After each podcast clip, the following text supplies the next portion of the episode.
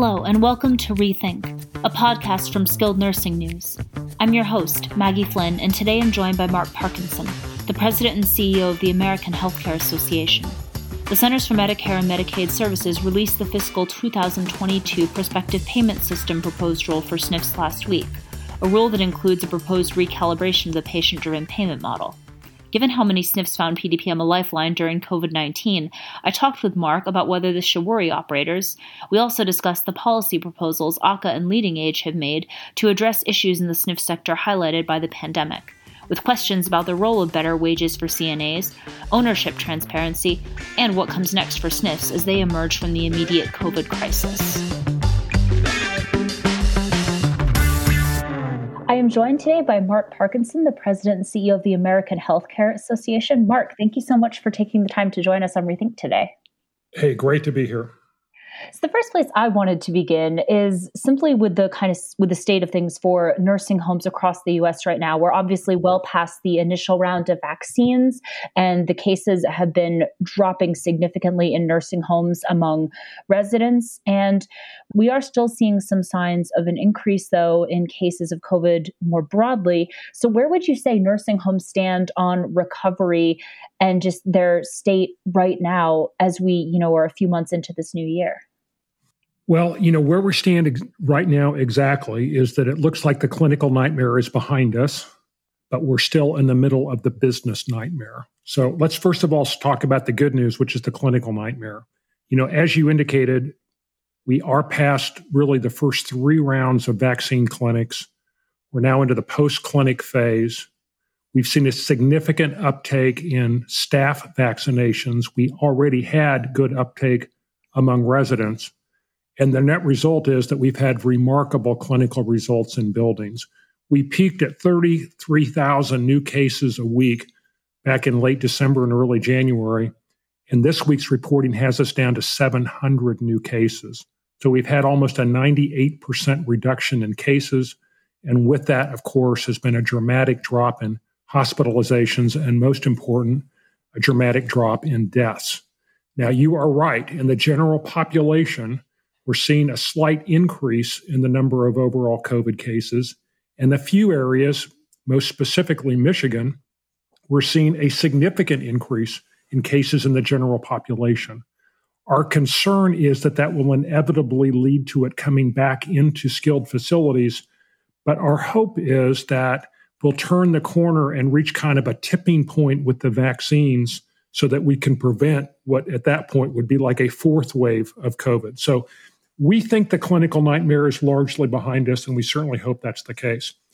The business nightmare, though, is an entirely different topic because the wave of COVID that hit in November and December knocked nursing home and assisted living census down another significant amount, about 5% on the skilled nursing side.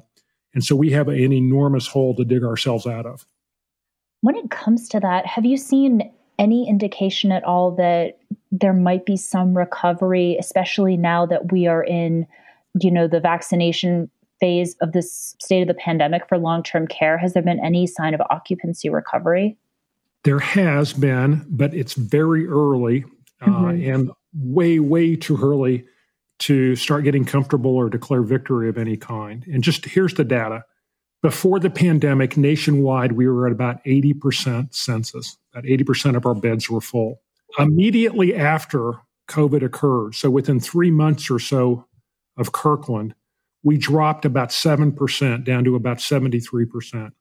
And you know, we stayed very stable throughout last summer and into the early fall. We only dropped another 1% in the six months between June and November of 2020. So we were down about 8% at that point. Unfortunately, this huge wave of COVID that hit in November and December had enormous impacts on SNF occupancy and dropped it down another 5%. So we dropped down to 67% at the low. And that was in early January. For the last 10 weeks, we've seen a very small, and I would emphasize very small increase in occupancy every single week. And it's either been two tenths of a percent or one tenth of a percent hitting 69.1% in this week's report. So we're up 2% from the bottom, but we still have 11% to go.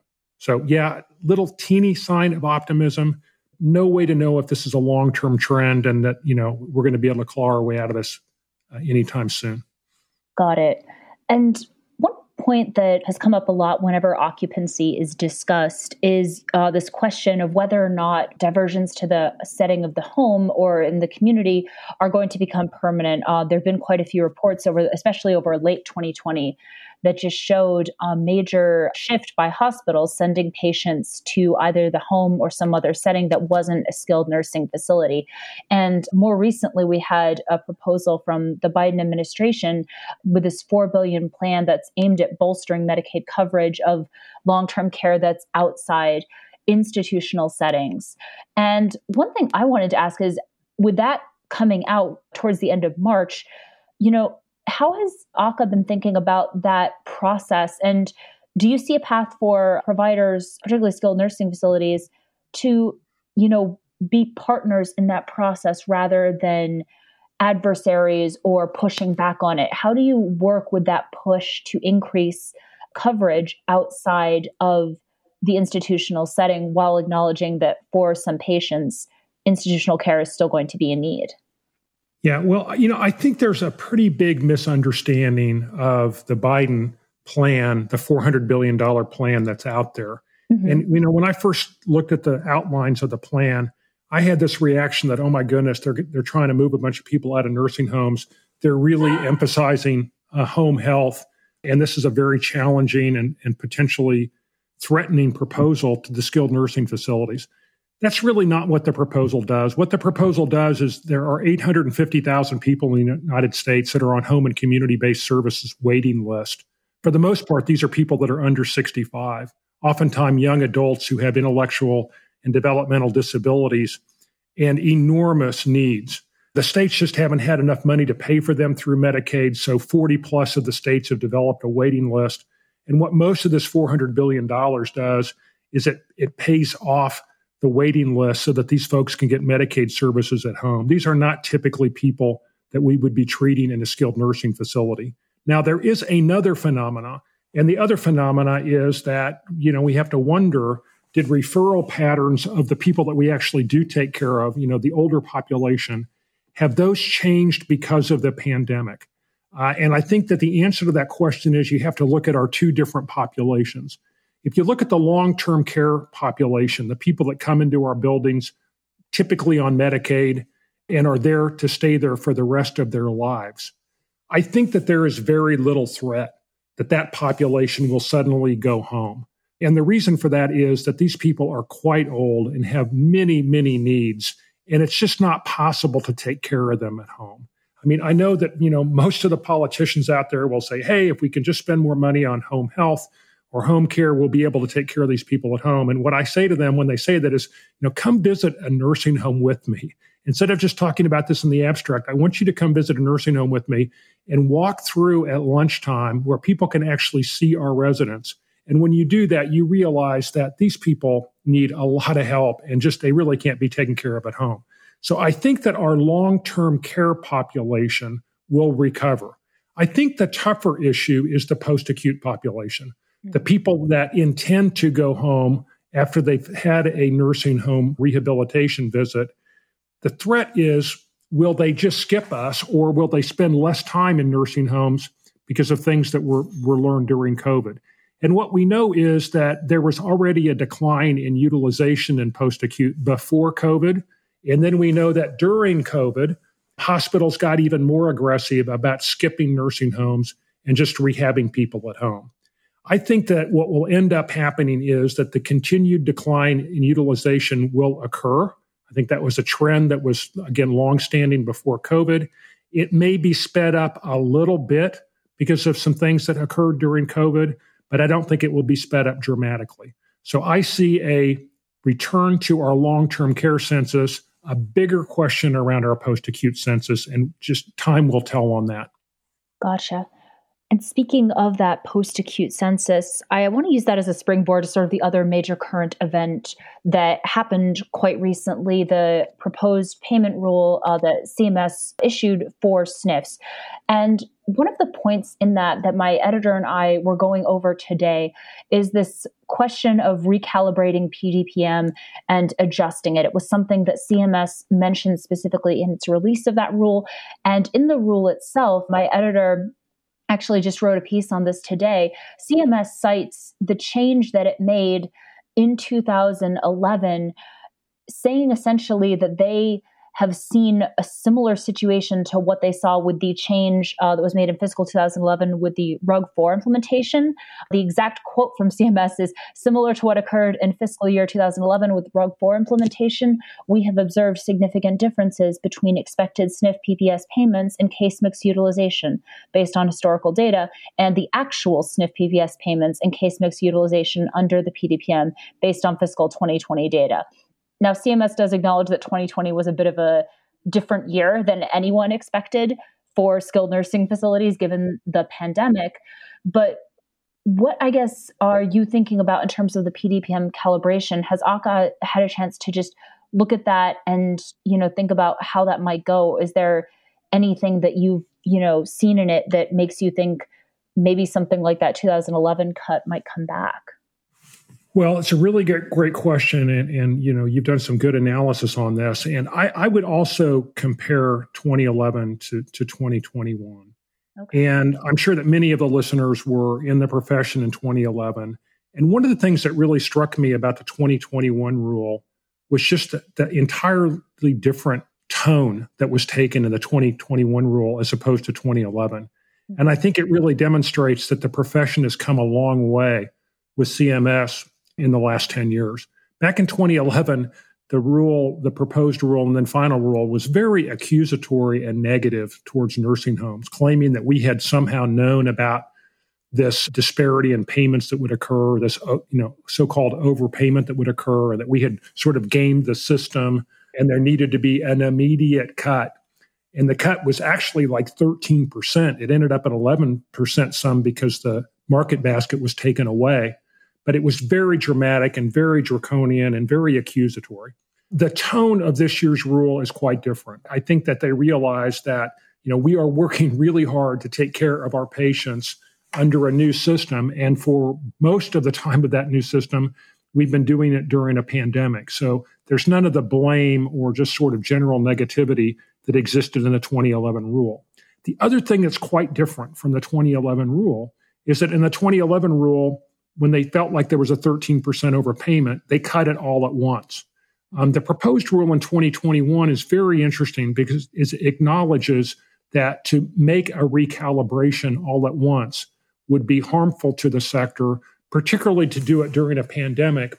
So they offer up all sorts of different scenarios in ways that they could create a glide path that might make it easier. Now, their bottom line conclusion is that we are 5% above budget neutrality. And first of all, I would say this when you think about the complexity of the prior RUG system and the complexity of the new PDPM system, I don't think it's at all surprising that we could have a variation in payments of 5% or so. In fact, I think it's almost somewhat remarkable that they were able to create a system and allocate a payment to all sorts of different categories and actually come that close.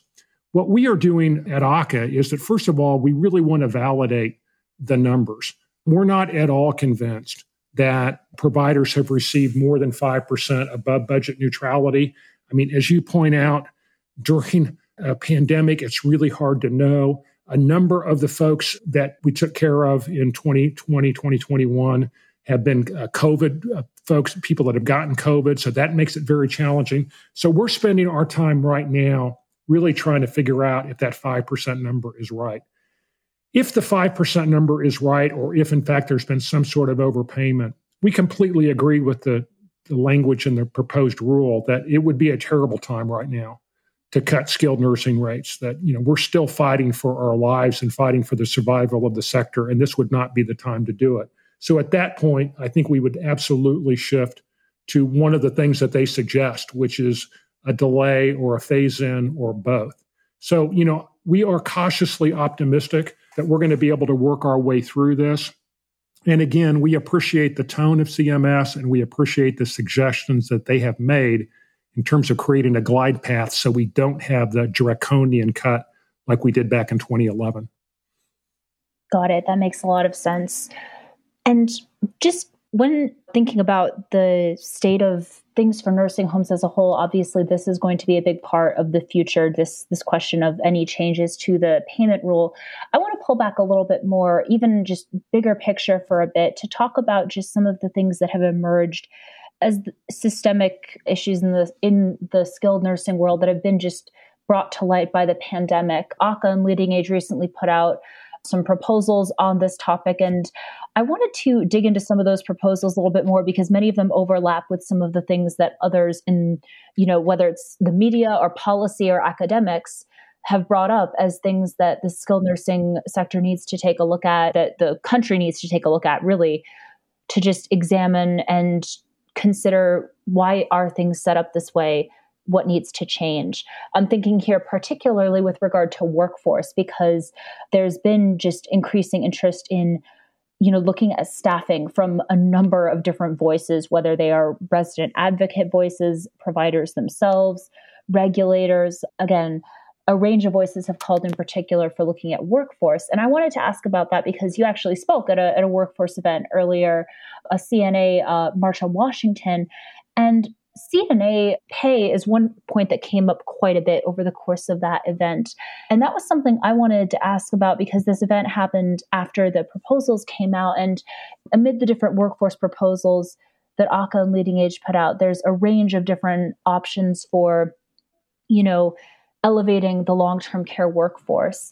I am curious, you know, do you have specific thoughts specific to the CNA role and how providers can do work to make that an elevated, different role, you know, even outside of some of the policy changes that, you know, you've called for with leading age? Sure. Well, you know, I think everybody in this profession that I've ever met has a really strong feeling about CNAs. You know, I think we all just deeply respect what they do and at the same time have a nagging just bad feeling about th- how much they're paid and, and what their careers are like and and how what ch- what challenging lives they have. And it's a complex problem, but the fundamental issue in our perspective is that Medicaid dramatically underfunds the cost of care. And even though we do end up talking a lot about post acute when we talk about nursing homes, the large majority of residents in our buildings are still Medicaid people. And it's really hard to create a great job for a frontline CNA when you're losing 20 or 30 dollars a day on every Medicaid resident that you take. But we need to fix that. You know, we we need to do something to elevate the status of our CNAs. And you know, I will tell you that our, the providers out there that that not only recognize that but really do something about it, the ones that are very focused on employee satisfaction, employee engagement, employee retention. They just do better than, than people that aren't. Turnover rates are lower, quality scores are better, et cetera. Now, having said that, even the very best providers, the folks that are, you know, at the complete cutting edge of employee retention and satisfaction, are having a really hard time finding workers right now. I mean, it was very hard before the pandemic because the unemployment rate was so low. And then with the pandemic, you know, we had so much, so many staff get sick and had to quarantine. We had people that that sought out other careers, and now it's just tough to find people in in general and to work because of I think in part because of various incentives that are out there for people to not work. But that's really just not an ex, you know that's not we we shouldn't use that as an excuse not to elevate the profession. So you know I really think that when businesses are in long term care are trying to figure out what can we do to reach the next level on quality? And what can we do to reach the next level on profitability? Spending time and resources on employee retention and satisfaction i think is the low hanging fruit that's still out there in the profession. And i hope that that providers will embrace that. At the same time i hope that policymakers will finally figure out that we've got to make it so that folks can at least break even. And, and once we can at least break even then the benefits and pay that we can offer the CNAs will be much better. And I'm curious, since any kind of Medicaid adjustment would just necessarily take a certain amount of time to come through, even if it was immediately successful in all 50 states, and it might take a few years to, you know, get through different states. What are some things providers can do now, in your estimation, to really work on and try and address this issue? You know, things that they can do that don't necessarily involve, you know, waiting on Medicaid funding to try and elevate the role. Like maybe maybe it's not necessarily a raise, but has AHCA had any thoughts on just ways that providers can right now start working on this role, like anything specific, like an initiative or something? Well, I mean, what the data indicates is that employee retention and satisfaction is related to the rate of pay. Mm-hmm. But it's not exclusively the rate of pay. And so there are many organizations that are very focused on creating employees that are satisfied and engaged that do it without increasing wages. Just providing an exam or a test or an instrument where you ask CNAs how they feel about the workplace and what can be done to make it better. Just an initial round of testing will cause a leap forward in uh, engagement scores. So, you know, there are plenty of things out there that can be done other than raising wages. But at the end of the day, if we don't raise the wages as well, this will not be a profession. It'll just continue to be a career, you know, where there's an enormous amount of turnover. And the CNAs don't deserve that, and the folks that they take care of don't deserve that. So we've really got to focus on fair Medicaid rates leading to fair wages. And right now, would are, are, increases in Medicaid rates like the only way to get to those fairer wages, or are there any other levers that providers could pull? No, I mean, there really isn't any other lever. You know, the, the, vast majority of our residents are paid for almost exclusively through Medicaid. You know, we, we can work around the edges with the Medicare payments, but as you know, as we discussed in the prior part of this podcast, you know, those are subject to all sorts of fluctuation too. The, the bottom line financial problem in the sector is Medicaid, and it's been that way for 20 or 30 years. And, you know, it really is time that it get fixed. Got it. And the other major aspect of the proposals that I had wanted to ask about was um, related to the handling, I suppose you could say, of facilities that are chronic poor performers, I believe was the phrasing in the document, just, you know, trying to figure out how to handle these facilities that consistently do not meet the needs of, of care for the residents that are that are there. There have been a lot of different ideas thrown about about how to do that. But one that keeps consistently coming up is this concept of ownership transparency. And that is and that is part of the solution that AHCA and leading age propose this idea of ensuring clear transparency of new ownership and organizations uh, behind the different uh, limited liability corporations. And i was curious whether you've got any thoughts about what steps toward ownership transparency might look like. Is this something that providers can sort of work towards now, even if the government doesn't require it specifically? Or would it take some kind of rule or regulation to really zero in on that ownership aspect? Well, I want to answer your question, but I really think that the uh, the part of our proposal that I think most aggressively approaches the problem of poor performers is the, the part that really changes the way that we deal with poor performers right now. Mm-hmm right now, what we do when somebody gets a bad survey is that we tend to make the problem worse. CMS comes in and you know they're they've got a bunch of surveyors in there for a period of time, and oftentimes they impose fines, and sometimes those fines are outrageously high, and the providers don't have the funds to pay them, or if they have the funds to pay them, it's at the expense of taking care of residents and taking care of staff, and so facilities just kind of go into a downward spiral and they end up on a special focus list. And when you end up on the special focus list, you don't really get any help. You just get surveyed more and you get surveyed so much that, you know, you can get off the special focus list if you can get two surveys in a row with just minimal deficiencies, but it's really hard because you're just getting surveyed so much. And so we really don't help these facilities. We just end up sending them into a d- downward spiral where they never get any better. We're really proposing a different approach where when somebody would end up on the special focus list, we do a root cause analysis to figure out what the heck happened here. What, what's the leadership or clinical gap that's keeping them from getting better? And then they would have access to resources to get better. And if they used those and got better, great. And they'd get off the special focus list and they'd be back in good standing. If they refused and just wouldn't cooperate and take the help that they were being offered, they might lose their license to operate. That we think is a much better approach to kind of the death spiral that we create right now through penalties. Now, another corollary to this, as you pointed out, is this whole issue of transparency. And while we do say, okay, it's fine, if people want to know who actually owns these buildings and what ancillary companies they own, that's fine.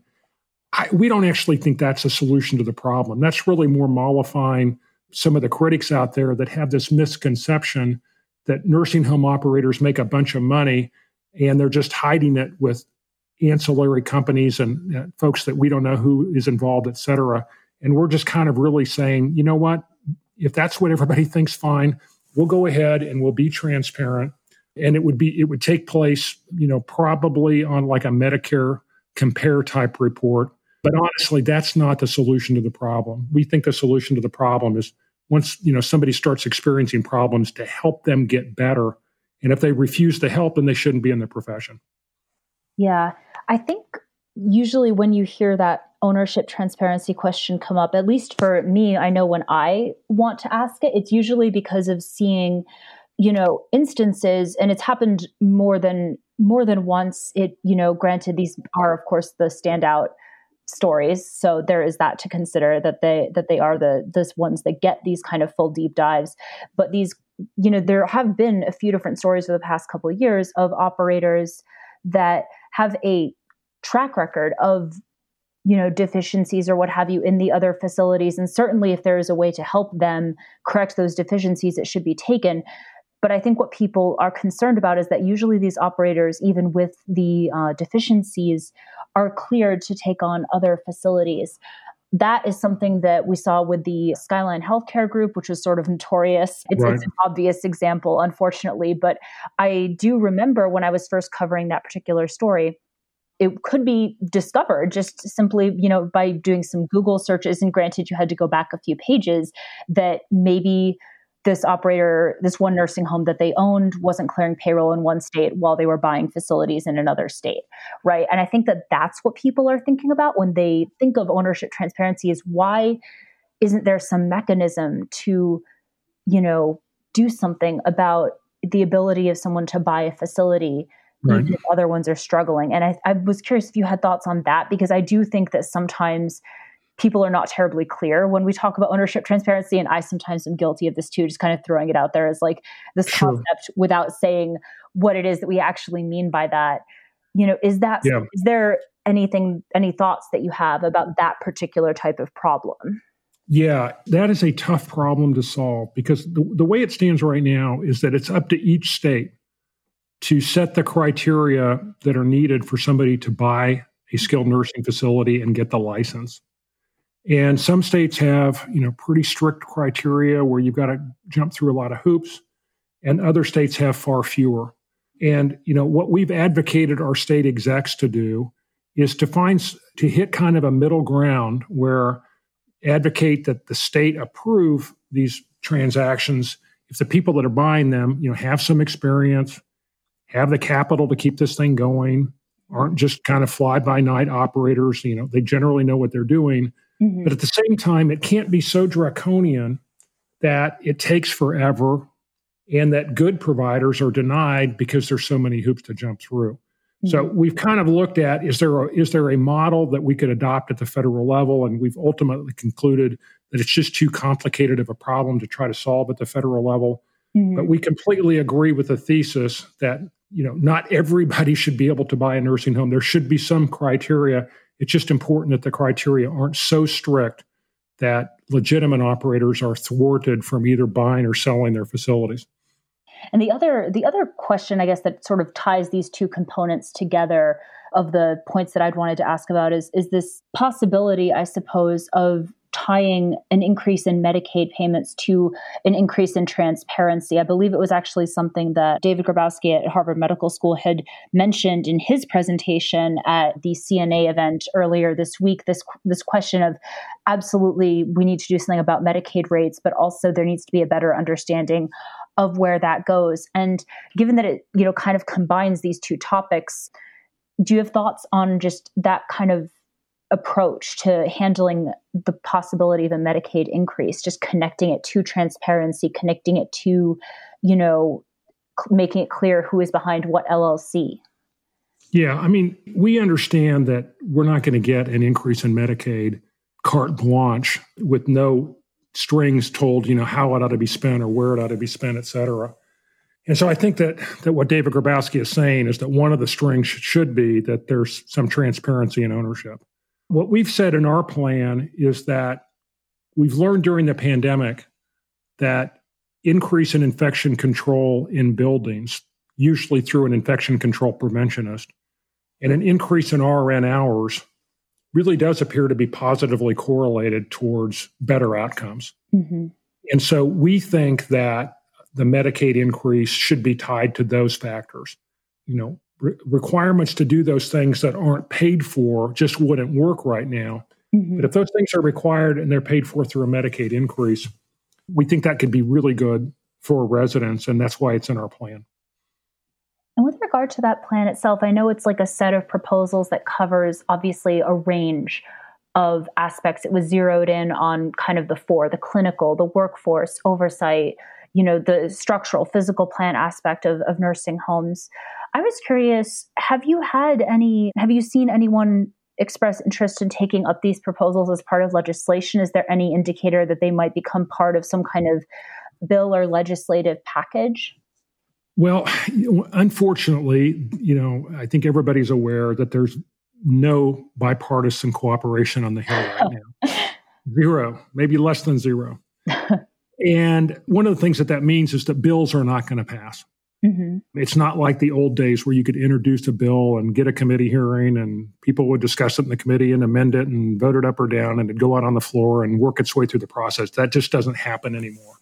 But there are some bills that that will either pass because the Democrats are going to do them without Republicans at all, and that that's the the infrastructure bill that will pass only with Democratic votes. And then there are some budget kind of emergency type bills that have to pass because if they don't, the government doesn't stay open, and, to, and at the last minute they always pass those bills. Mm-hmm. So our our current thought is that rather than just having a bill introduced and have it go through the normal hearing process that really hasn't been normal now for at least 15 years, Mm-hmm. Um, we're going to try to get it included in either the infrastructure bill or in one of these must pass bills. We're going to try to get parts of it included. And so that's that's the strategy that we're following.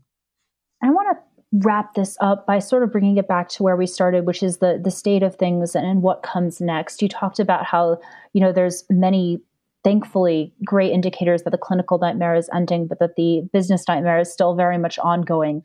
You know, as you look to the year ahead, you know, what is the path forward for skilled nursing facilities out of the business nightmare of it that is still very much a reality? Well, the most important data point that I look at every week is that Thursday afternoon, uh, the folks at NHSN released the data that nursing homes have submitted that week, and that data includes number of new COVID cases, number of hospitalizations, and it also includes occupancy. And it comes out at 1 p.m. every Thursday, and then our data analytics team crunches the numbers because it comes out building by building. So we aggregate that number, and usually by Friday morning, we know where we're at. Mm-hmm. And if you knew the rate of recovery of census over the next nine months of, of 2021, then you would know the end of this story for 2021. If we can recover at 1% a month, virtually all providers will be able to keep their heads above water and it'll be painful, but they'll be okay. If the recovery is a half a percent a month, there's going to be some people that aren't going to make it, but I think the majority will. If the recovery is less than a half a percent a month, we've got massive problems on our hands because despite the, the federal and state money that might be coming, there just isn't enough money to prop the sector up forever. So the story of 2021 on the business side is entirely related to census and the early, very, very early signs are positive, and we just need them to continue in that direction. Gotcha. Mark, thank you so much for joining us today and for and for taking the time out of your very busy schedule. I really appreciate it. Thank you. Really good to do it and a lot of fun and appreciate your coverage. Thank you. Thanks for listening to this episode of Rethink. If you like what you heard, please be sure to subscribe on iTunes or SoundCloud. And for more news and insights in the skilled nursing industry, be sure to sign up for our daily or weekly newsletters at www.skillednursingnews.com. I'm Maggie Flynn, and this has been a production of Aging Media Network, Chicago, Illinois.